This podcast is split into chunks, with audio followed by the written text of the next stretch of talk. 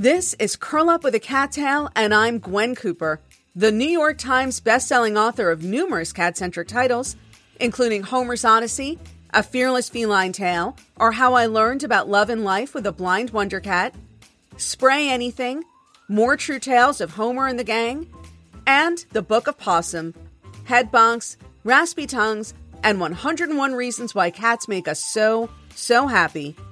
We're here to celebrate all things feline and to tell inspirational cat tales. Let's get started. Hello, and welcome to another all new episode of Curl Up with a Cat Tale with Gwen Cooper. I am, of course, Gwen Cooper, your host, and delighted as always to be here with you today. Later on in today's episode, we're going to be speaking with Dean Nicholson, the human half of Nala and Dean, that world famous duo who've been traveling the world on Dean's bicycle. And just so excited that they have made time in their busy schedule to be here with us. And it occurs to me, and, and I think this is correct. So this is still a fairly young podcast. I think Dean might be the first male guest, the first male interview subject that we have had on Curl Up with a Cat Tale. So that's kind of exciting. We're, we're going to hear from a genuine, bona fide, red blooded cat dude today. And actually, our next interview is also going to be with a man, one of my favorite cat writers. And I will, I'm going to leave you in a little bit of suspense, but we're on kind of a streak here, I guess. We're, we're going to have two men uh, Uh, back to back. And that's kind of exciting. Well, we'll get to hear the male perspective. Always, always good to get some different points of view and, and stir things up a little bit. And don't forget, if you have any questions or comments for me or for someone who we're interviewing on a future episode of this show, or if you'd like more information about some of the New York Times best-selling books that I have written about cats, head on over to my website, gwencooper.com. That's G W E N C O O P E R dot com. And you will find a page dedicated to this podcast where you can leave comments and questions that I will respond to personally. You will also find my contact form. So if you want to send me an email, you can do so there. And, and I don't know how many of you who are listening to this actually know this, but if you go to my website, you can get a free copy of a new book about Homer the Blind Wonder Cat. And that is legit. That is 100% true. So head on over to gwencooper.com and claim your free book today. And you know, I was thinking as I was interviewing Dean uh, a couple of days ago for this podcast, how amazing it is that Dean gets to both travel the world and also be with his cat all the time. And so he does not have to experience the, those pangs of, of guilt or anxiety or of just missing your cat that those of us who have cats, but who also like to travel have to find a way to cope with. And you know, I was thinking, I mean, my husband and I love to travel and we probably don't travel quite as much as we would want to you know, partly because of work and, and family commitments and all that sort of thing, but also definitely because we just don't want to leave our cats here alone for extended stretches of time or, or too frequently. And our cats, probably, I'm guessing, like most of your cats, are a little travel adverse. So uh, certainly putting them in a, in a basket in the front of a bicycle and then biking them around Europe would would not be a good alternative for them. Although in fairness, I'm, I'm a little bit past the point in my own life where biking around Europe or, or anywhere really sounds like a great plan. I'm, I'm definitely now more of a, you know, I'm at an age where being driven in a hired car is a much more appealing way of getting from point A to point B than, than huffing my way there on a bicycle or walking. Uh, not, I mean, we, we do walk. We're New Yorkers. We love to walk locally.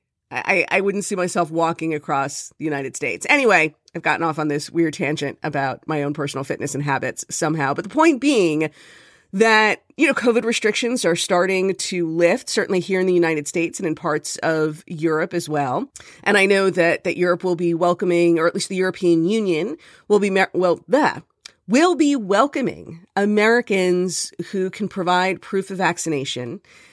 And you know, it's now at a point where I've spent so much time with my cats over the course of the past year of quarantine. I'm, I'm not sure that I could leave them to go traipsing off on a foreign adventure somewhere, even only for a few days. And, and we're talking, Lawrence and I, about trying to kind of ease back into that, you know, with maybe just like a little overnight trip, you know, two days and one night someplace like on the Jersey Shore, maybe, or, or upstate New York, someplace, uh, maybe Dutchess County, just to kind of try to ease ourselves back into separating from the cats a little bit. And, and I realize, by the way, that, that most people who will be listening to this show have actual jobs, you know, outside, real jobs outside of their homes that require them to leave their cats for as much as, as up to 10 hours a day every day. And some people who've been working from home are going to be heading back to offices in the next few weeks. Uh, Lawrence and I have been lucky enough that for the past decade, which is longer than we have had, uh, our two current cats, Clayton and Fanny, we have both been able to work from home. And uh, so so we've always been kind of a codependent little foursome, right? Lawrence and and Clayton and Fanny and me. We we spend a lot of time together. We're a husband and wife who both work from home, and our cats have never known any other way of life except the two of us being here, and they are definitely very uh, social, people oriented cats to begin with, especially Clayton, who just never seems to need to be alone for even as much as five minutes, which is sort of unusual for a cat you know, so we we've always been at home a lot to begin with. And then of course over the course of the last year, we haven't even been doing some of the things that we did used to do more or less every day. We we haven't been doing too much shopping outside of the house or going out to dinner with friends or going to the theater or going to out to the movies. Uh, like everybody else, most of our social life has been revolving around Zoom or around each other, you know, around the, the, the people and animals in our own homes. And so I think it's going to be really, really jarring for the cats when next we we take to the road and head out of this house for more than an hour or so at a time. And um, I'm a little worried about how the cats are going to handle that because of course we we do want to take some more trips sometime and I'm looking forward to getting back out to shelters and doing readings and appearing at fundraisers and signing books for people. I love love meeting readers and other cat lovers in person. Some of the greatest experiences that I've had in the 11 years since Homer's Odyssey was first published have been just meeting so many amazing amazing people and and rescue cat rescue workers throughout the country in truly in cities large and small. I've been to I've done readings in towns so small that City Hall was a trailer. And and that is the truth. And then of course I've also done readings in New York and Chicago and LA. So it it's just great. And and I love doing it. Of course the the cats do not love it so much when I leave. But we will see. We will see how it all works out. I will tell you one thing though. I am looking forward to the end of pollen season, which seems to be stretching unusually long this year. And man, I just sound nasal all the time. Uh, it's never great, you know, when I play back my podcast so I can edit it and no one ever loves the way that they sound hearing their voice recorded. Everybody is apt to say, Oh my God, do I really sound like that? Uh, but I'm really going through that right now. Uh, I, I just hear how nasal I sound and it's terrible. And I apologize to those of you listening. And, and I can assure you that it is seasonal and that my dulcet tones will return soon enough. So Lawrence and I uh, were, or rather I, I, I, will admit this, this, this was solely my idea. We're trying to think of something, I was trying to think of something nice to do for the cats now that Lawrence and I are spending more time outside of the house and, and just like a little treat or a little something that I could get for them, you know, something unusual. And it, it, was tough to come up with something at first because we have plenty of cat trees and cat furniture and cat scratchers and all that kind of cat paradise stuff. We have a lovely sunroom that that is dedicated pretty much exclusively to the cats. They have tons of toys. Uh, they my cats are very spoiled. I know this is going to shock some of you who are listening, uh, but my cats are actually a little bit on the spoiled side.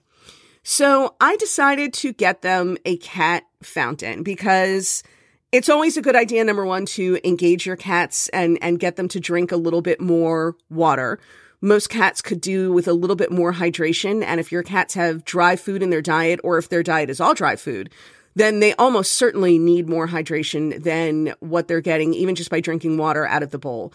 Um, cats tend not to drink as much or or as thirstily as dogs, for example, because they get most of their moisture in the wild from from the animals that they hunt. And so in domestic in a domestic setting, they're they're just they don't have that instinct to drink as just sit down and drink as much water. Also, cats tend to prefer running water to still water, and this is where the cat fountain comes in. And we used to have a cat fountain more than a decade ago um, for my cat Vashti, especially when she developed chronic renal failure. And she just used to love to have constant access to running water. She was always making Lawrence and me turn on the the the bathroom, like like the shower faucet for her, and she would go stand in the shower and drink the water as it fell on her. But by the time she passed, the the fountain was not was no longer in great shape, and the other two cats weren't so interested in it. And Lawrence didn't like it. He he just did not like the constant sound of of running water in the living room. Um, I kind of liked it, to tell you the truth. And I'm from Miami, granted, which is more of a, a you know Miami Beach, which is more of a water adjacent town than Jersey City, where I currently live. So I, I, got used to hearing the sound of the surf and, and, and water in the background. And, and so I like having a little bit of, of the sound of running water. I find it very peaceful. Uh, some people do. Lawrence did not. But you know, Fanny gets so excited every time I turn on the kitchen faucet and she jumps up onto the counter and, and she puts her little nose not actually in the stream, but very, very close to it. And so I figured, all right, you know, Fanny, if, if nobody else would be excited about the idea of a cat fountain and, and Clayton probably would be too because he likes drowning his toys in the water bowl. He's one of those cats. Uh, you can tell how much he loves a toy by how much abuse he subjects it to and his two favorite things to do with his favorite toys are to drown them in the water bowl and to bury them in his litter box. And he has the, this one toy that, that a reader has sent him years ago. It's, it's called Rosie the Rat. And it's like a little fake rat made out of real fur, which would not have been my first choice in a toy, but the cats, they love it so much. It's literally their favorite toy. And so I don't have the heart to take it away from them. And of course, Clayton's is, is practically just a scrap at this point because he subjected it to so much abuse. But when we first got it, I can assure you it was a very disconcerting thing to be cleaning out the litter box and, and to come across something fur- furry in there. And I didn't realize what it was at first. And I, I thought, uh, perhaps one of the cats was having a very interesting poop problem but anyway, I'm I'm wildly digressing at this point. So I decided to get them a cat fountain and and I got a nice one. I, I spent some money. I spent 80 bucks, which in the world of cat fountains is on the higher end of the price range and you can get cat fountains for as little as as $20. But this one is is is made out of ceramic and it has two little um, spigots instead of one. So there are two streams. So I was like, okay, well, you know, then this way both cats can drink out of it at the same time. And I don't know about you guys, and this was not the case with my first three cats, but the, the, my two cats now who are litter mates, so maybe this is a genetic thing, are weirdly skittish. It's not just that they are skittish; all cats are, are can be a little bit skittish. Um, they're they're skittish about weird and random things, and I find it particularly galling in light of the fact that Literally nothing bad has ever happened to these cats. At least not since they were two weeks of age. They were found in somebody's backyard when they were two weeks old. The person who found them happened to be an experienced cat fosterer who fostered them through a foster network that she volunteers with until they came to live with me. So from the age of two weeks, they have lived this completely coddled, sheltered life where they have just been wrapped up in a cocoon of love. Nothing bad has ever happened to them, but they are terrified, for example, of garbage bags. Um, Clayton is really scared of, of that image of the falling man in the Mad Men opening credits. Whenever we watch a Mad Men rerun, we actually have to skip past the opening credits because it just scares the bejesus out of Clayton. Um, Fanny is afraid of of price tags, which is interesting. And I don't mean just the sticky ones. I mean like if there's a price tag on a shirt and I clip it off and I just leave it lying on the bed, um, and Fanny sees it, she will jump and then hide under the bed for at least an hour. And it's just price tags. It's not other random things that are maybe left on the bed that, that she doesn't expect to be there and encounters by surprise. So, so garbage bags, price tags, uh, the falling man in the, in the Mad Men opening credits.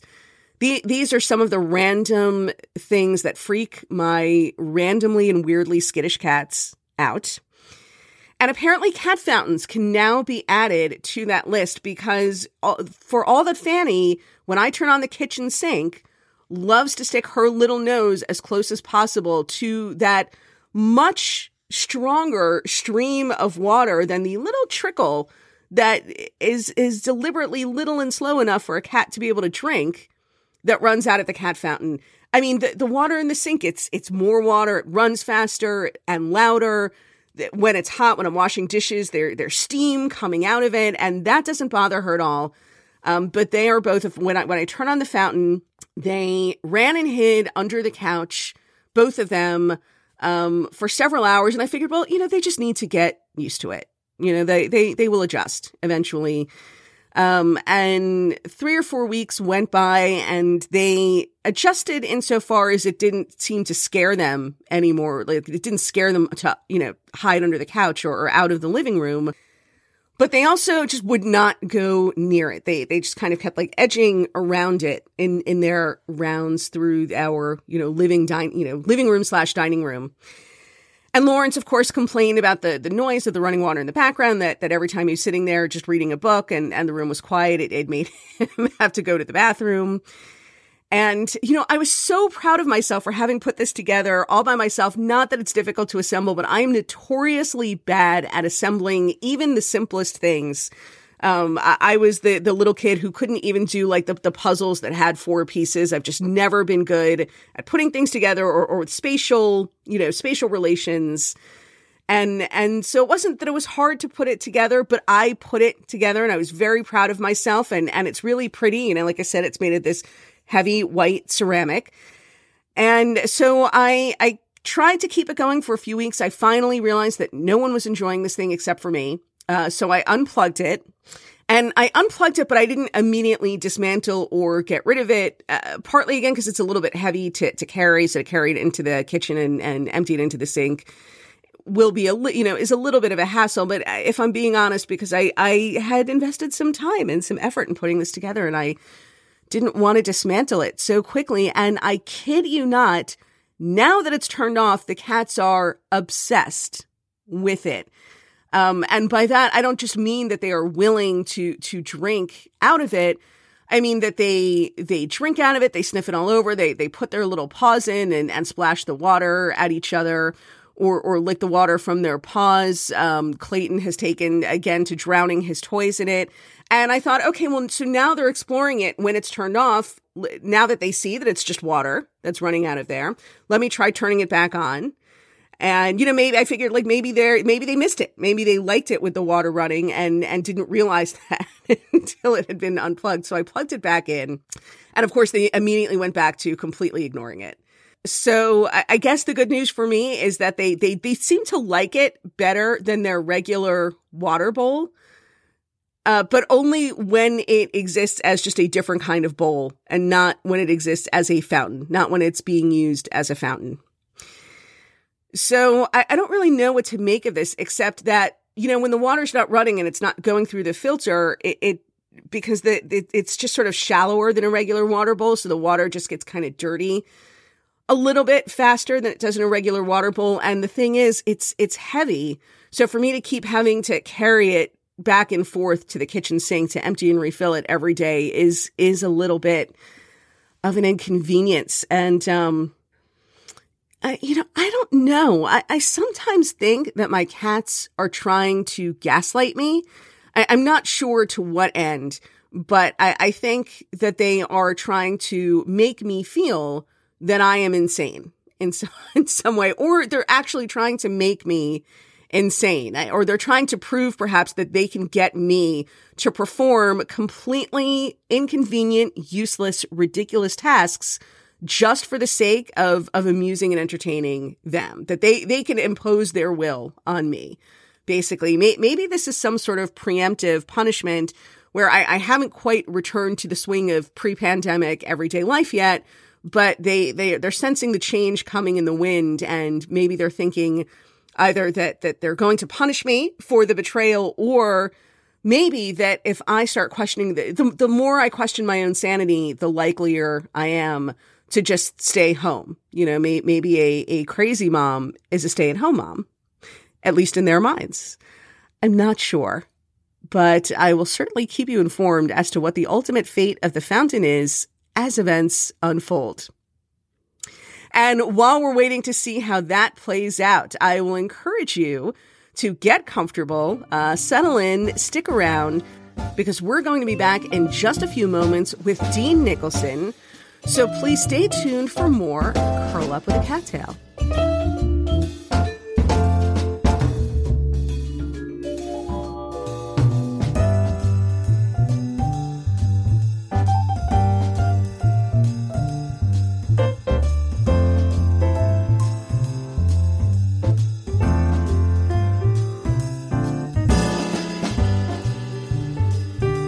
Thanks so much for sticking around. My guest today is a New York Times bestselling author and the human half of an internet star duo that also includes his cat, Nala.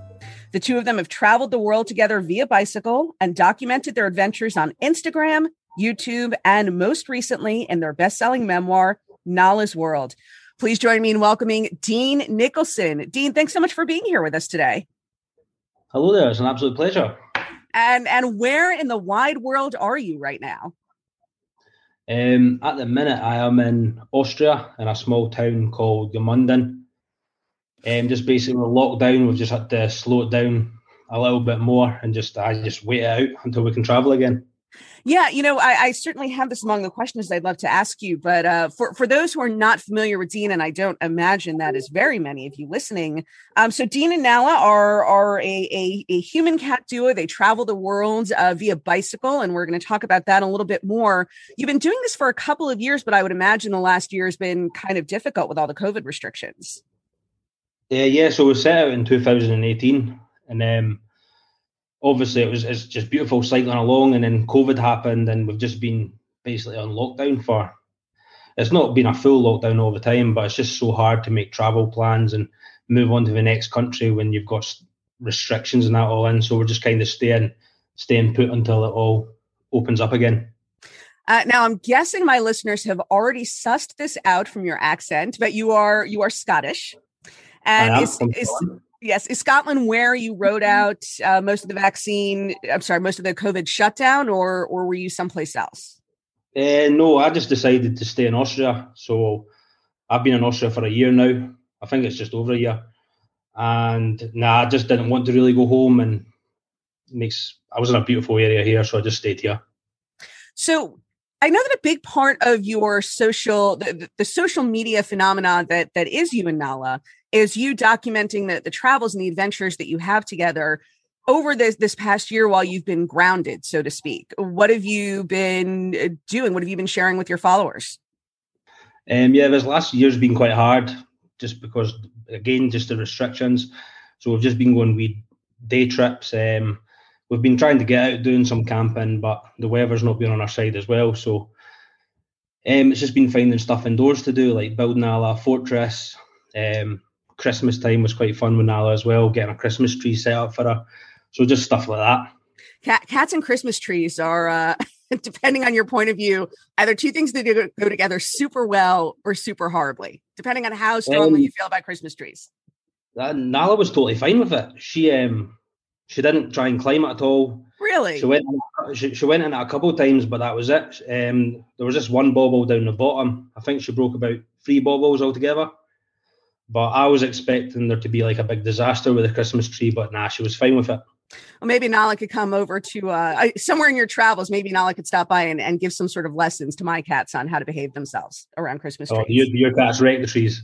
my my, we don't even try it anymore because it, it just always is uh, is a disaster. Um, but I want to go back to the beginning a little bit um, and and talk about you and Nala. Give us a little background. How did the two of you first cross paths? Um, so I was cycling through Bosnia at the time, and I was just about to go into a new country, um, Montenegro. Um, so I woke up nice and early.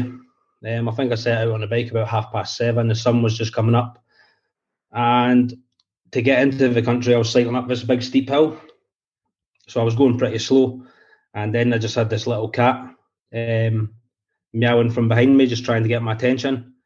Uh, luckily, I seen her at the side of my eye, so I pulled the bike over and I went over onto the side of the road, and uh, yeah, she just came straight over to me, and straight away it was just a bond made, and that's how I found her. And and uh, when did you know that she was going to be a permanent part of your life? Was it immediate, or did the two of you have to kind of grow on each other? Um, it was kind of immediate. Um, so I got her on the bike, and my plan was to just head down to the vet to see if she had a microchip in her um, to see if she belonged to anybody. But this part of the world, there's there's stray animals everywhere, cats, sure. dogs, but they're all uh, mostly older um, dogs and cats. So I got her on the bike on the front of the bike, and then she started trying to climb out my basket. And I thought, well, if she wants away, you can't force a cat to stay on a bike, let alone stay with me. And she climbed up onto she climbed up my arm onto my shoulder, and then just fell asleep. And it was just that minute, that's when my heart melted. And I thought, well, if you're happy sitting there while I cycle, um, I don't see why I can't do this. So, yeah, got her to the vet, checked she didn't belong to anybody. And then, yeah, decided to take her with me. You know, a, a running theme on this show is that our cats tend to choose us at least as much as we choose them. And I'm guessing that, that you feel that Nala chose you as much as you chose her. Um, yeah, definitely. She definitely chose me. Um, I also think, well, she was just wanting um, someone to love her. So I do feel if someone did, someone else did stop and give her attention, she would have went with her. But I was just the lucky person to be passing that day. You know, so you were obviously out. Your plan was, to was to bicycle around the world, or, or I guess as much of it as you realistically could. Um, as anyone who's traveled internationally or or even domestically knows, that there are a lot of complications in in traveling with a cat. And so I'm wondering if your your travel plans ended up changing at all because of Nala, and, and if you could talk about that a little bit, what it was like getting her across various borders in, in various countries. Um, if, well, basically, you go to the vet and you get a passport for her, and that's got all her vaccinations in it. So as long as that's all kept up to date, I think it's rabies. That's the, that's the main one. As long as that's all good, then the border people don't really pay attention to her. Um, what else do you need? Nah, that's it. Once you've got the passport, all good. You're good to cross. Uh, you know, I did see in your book though, you, you there were a couple of close calls where there was some concern that you might either might not be able to get Nala into a country or that it might be difficult to get her out. And I was wondering if you could tell us about any of those close calls. When well, when I first got her as well, actually, um, yeah, you've got to get the rabies vaccination, and I had to keep travelling at the same time. I think I was in, well, where was it? Montenegro. And I said, well, I've got to be in Albania next. I can't wait too long. And I think you've got to wait three months. So I just decided to crack on and try and cross the border with Nala in my bag. So that was that there's so many adventures that you recount in your book and i'd love it if you could tell us which one jumps out the most in your mind what what, what was the greatest adventure in your travels that you and nala have had together so far um oh there's so many um i loved it the first time we went out on a kayak um, I didn't expect. I thought cats were petrified of water. Uh, yeah, that, that's that's a fairly safe assumption, actually. Yeah, but I mean, she was just so young and she was just following me about everywhere. So I got her on the kayak and she basically sat at the front and she was trying to play with the water at the front of the boat and then she just came and just fell asleep. So yeah, that was a good one as well. And then another one was when I got to meet some refugees in Greece. And I mean, that was just a really nice eye opener because they've came from like a worn, a war torn country and they were just so friendly to me and Nala, and they just loved playing with Nala, and they gave me food, water, and they had next to nothing, and they just were so nice to me.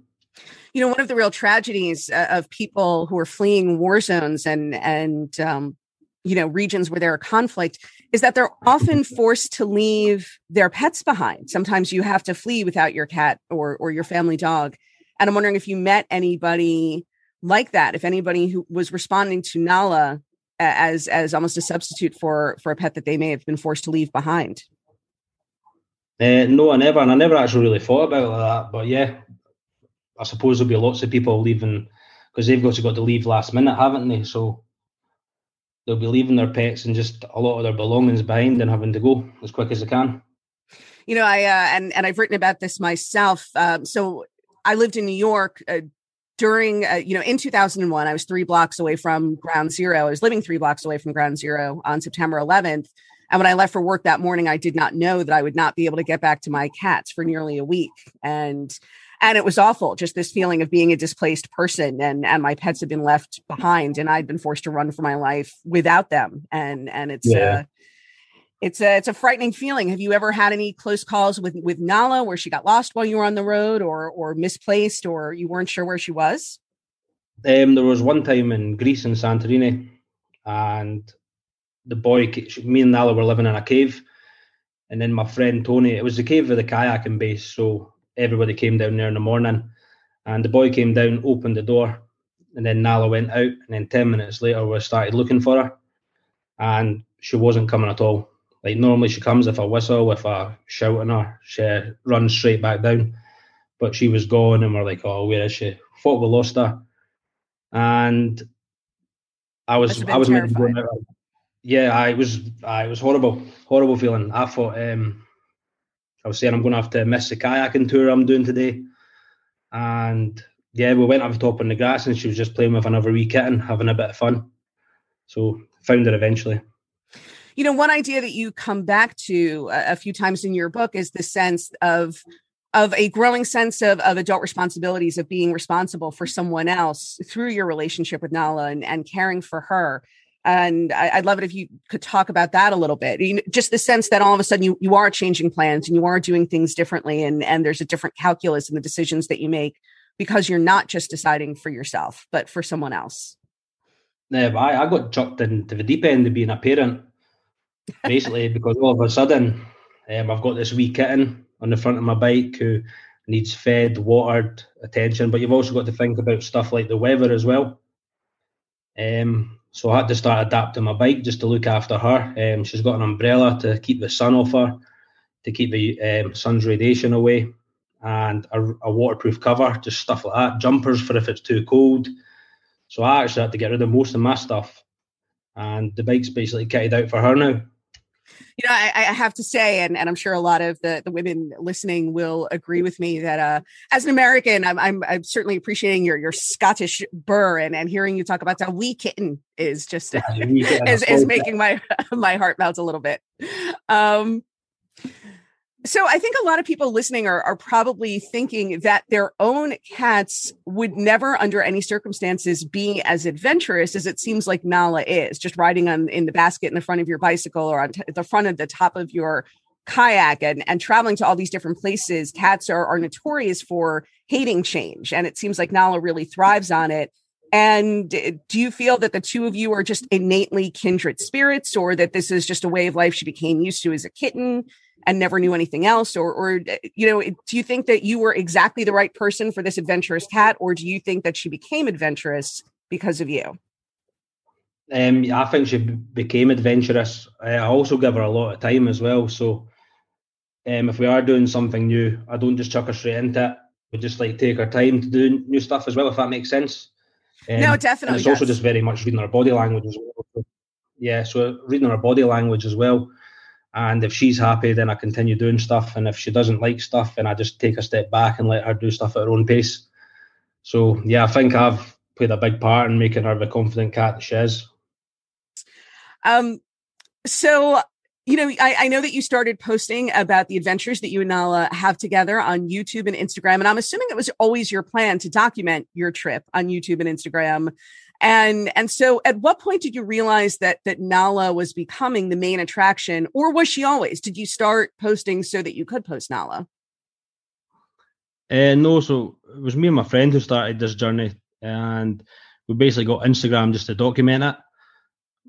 Um, and we just kept like, and I post every day just so you can look back over uh, when you finish the tour, you would have something to remember each day by. But um, it really kicked off with Nala.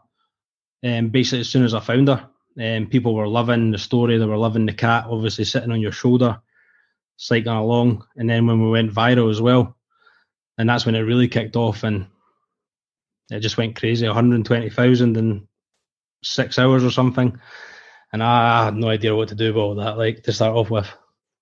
My my husband likes to say that the internet was invented for porn and cats. Porn and cats, I not necessarily the two of those things together, but that those are, are eternally the two most popular things. You're you're in the better business of the two, by the way. I definitely. I don't know how it would go around the world just doing porn, so I'm quite happy.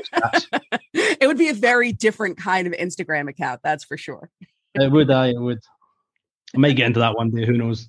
You know, my my listeners aren't going to be able to see this because I'm not recording video, but but I can actually see you right now. And it looks like you're blushing a little bit. So we will. Uh, I will spare you no. and change the subject. um, so, what do you think it, it is? about your Instagram feed, I mean, do you think it's just seeing a picture of a cat in exotic locations, or do you think there is something more that has captured the imagination of so many of the people who follow you online? Uh, no, I think um, people just love seeing the storyline and how mine and Nala's. Um, I don't know how to describe it. Just how we continue to grow with each other, and I mean, people love seeing the world and how how nice it is out there. So I think it's all to do with that as well. You come back frequently in your book to this idea that wherever you go now, you encounter friends, or it's like encountering friends because you find so many people who have been following you and Nala online. And in fact, there have even been a couple of instances where you've been a little bit stranded and, and people have known where you were and been able to help you out and come to your aid because they've been following you online. And I was hoping you could talk about that a little bit. Uh, yeah, I mean, people actually turn up. You can be cycling along a road and then people can just pull up in front of you and stop and invite you to their house for dinner. Um, another time it happened was we were camping in the woods, and I always try and keep my place where I'm staying uh, pretty quiet, just so I don't get disturbed in the middle of the night. And then first thing in this morning, the lady was just standing over us with a cup of coffee. But from the po- picture we put up on social media, I felt like nobody would know where it was.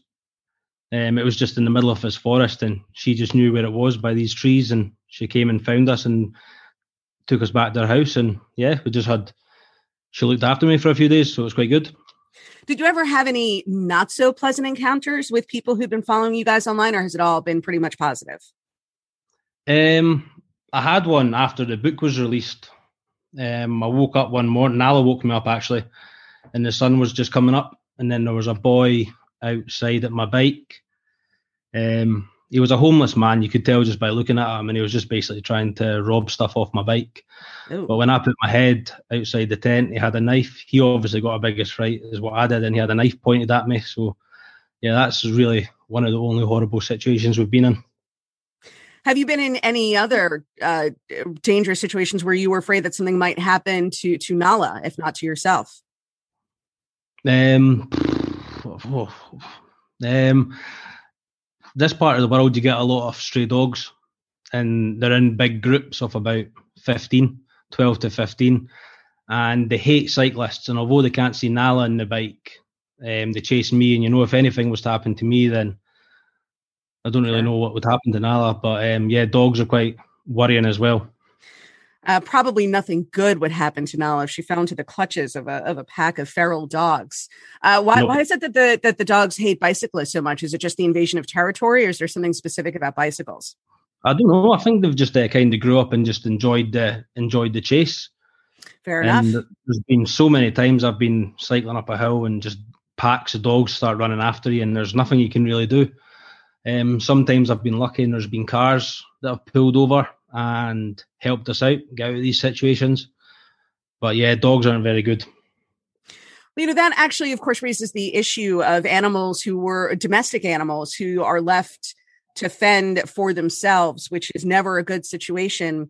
And I was hoping you could tell us a little bit about some of the rescue organizations that you and Nala support. Uh, yeah, so we do. Uh, the, in fact, the first time it happened was we were on Santorini, and we decided to try and use our newfound following to see if we could raise some money for charities. So we done. Um, we went to a pottery place and made five bowls and we auctioned them off, and we got um, twelve thousand pound for them. Um, so that's when it really opened my eyes that we could use uh, our social media. Um, use your powers for good. good. Yeah, basically use our powers for good. So we just um, we then went on and done a calendar the year after, and that raised around about hundred thousand for charity as well. And we just basically choose um, charities around the world who are needing help, whether it's be for vet bills or for buying food or for paying rent. We just look out for ones that aren't really big, if that makes sense. Sure. Uh, grassroots, you, you like to look for smaller organizations. Yeah, smaller org- organizations who aren't funded by the government and stuff like that. So we try and help their people out. And do you and learn about these organizations through your own research or do your followers bring them to your attention or is it some combination of those two things? Um, just a combination of both. I mean, it, I didn't realize how many organisations out there there was, but there's there's thousands. So when you try and look for them, and you've always got to try and find um, the right one because you don't know. Some people could be trying to use charities to make money out there, so it's always quite sure. okay to try and find the right ones. But yeah, we ask our followers as well to get in touch and help people out you probably have if, if you're dealing with those and and i love supporting by the way those small i call them the mom and pop shops of rescue organizations the real grassroots volunteer run kind of on uh, you know you know like like shoestring and spit basically is, is what's holding them together and i would imagine that you probably have a lot of followers who volunteer with these organizations and and are happy to tell you about the work that they do with them yeah and that's also where i want my channel to go in the future as well um, since i've got the following I would like to be able to uh, travel around and use YouTube and raise money for them. So I'll just go from charity to charity, visiting people and just raising awareness, helping them out for maybe a week or two, and then moving on to the next one. That that sounds like it would be like, like a great TV series, like like an animal rescue version of of the Lone Ranger or something like that. Yeah, I just sang like that basically, and just I, I think that would be a brilliant thing to do. Like, like every time you leave, you can somewhere else, where, wherever a cat cries out for justice, that's where I will go. and that's it. And Nala would love it as well, as long as Nala's safe and happy. So as long as she's good, I'll keep traveling with her. Have you ever thought of adding a companion for Nala to to your family? Have you ever thought of adopting another cat? No, nah, it would be impossible. I mean, I can't cycle with two cats on on my shoulder, and Um, Nala's quite fussy as well. She doesn't actually like cats that much. She, really? She's okay with them.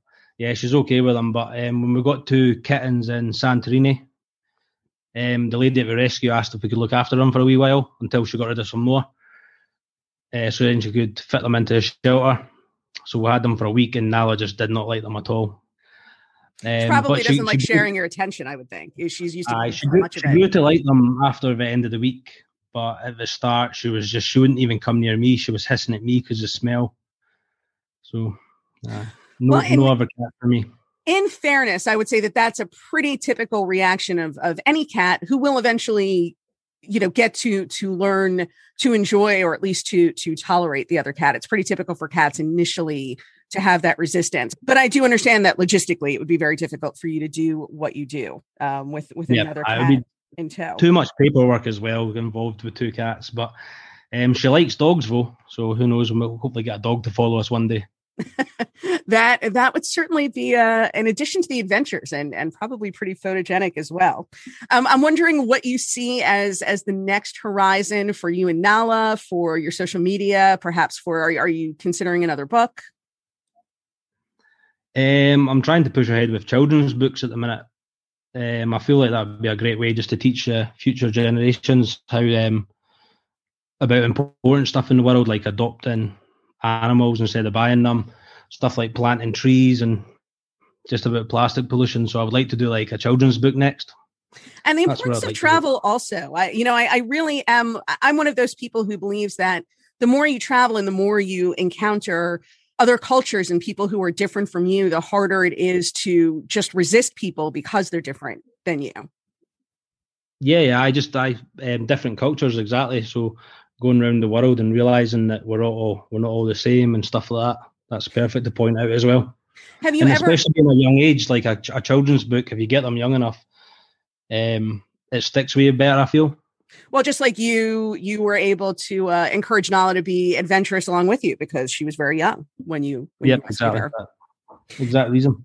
Um, did you ever end up any place where people were, you know, sort of culturally resistant to cats or, or didn't like cats, or do you find that the cats have a universal appeal? Um, so far, it's all been a universal appeal. Cycling through Azerbaijan, and I mean that's a country in the Middle East. Um, people just loved loved seeing Nala on the front of the bike, um, and would always get stopped and invited in for cups of tea, and yeah, people just loved her. Uh, that is actually very heartwarming to hear. And uh, the last question that I'm going to ask you is if people want to follow your adventures with Nala for themselves, where can they find you online? Um, just basically go online, type in one bike, one world, the number ones, and that's it. You'll find us on Facebook, Instagram, and YouTube. So that's one bike, one world, and it's the number one, not the word one. Yeah, number one. That's it. If you can hear me okay with my Scottish accent, because nobody yeah. understands when I say it. So um, I, I, think we probably got that, but I will certainly put the information on my own social media accounts as well. Um, I'm going to wrap it up now. Dean, you've given us so much of your time. Thanks so much for being with us today. I really appreciate it. Oh, thank you very much for that. Cheers, guys. Thanks so much for joining us. Don't forget to hit the subscribe button if you like what we do and head over to gwencooper.com right now to get your free copy of a new book about Homer today. And that concludes this episode of Curl Up with a Cat Tale with Gwen Cooper. Don't forget to invite your feline loving friends to listen to new episodes along with you. If you'd like to subscribe to this podcast, find out how to get your name and your cat's name included in my next book, or leave comments or questions for me to answer in future podcasts, head on over to gwencooper.com now. Thanks so much for joining me, and don't forget to hug your cat today.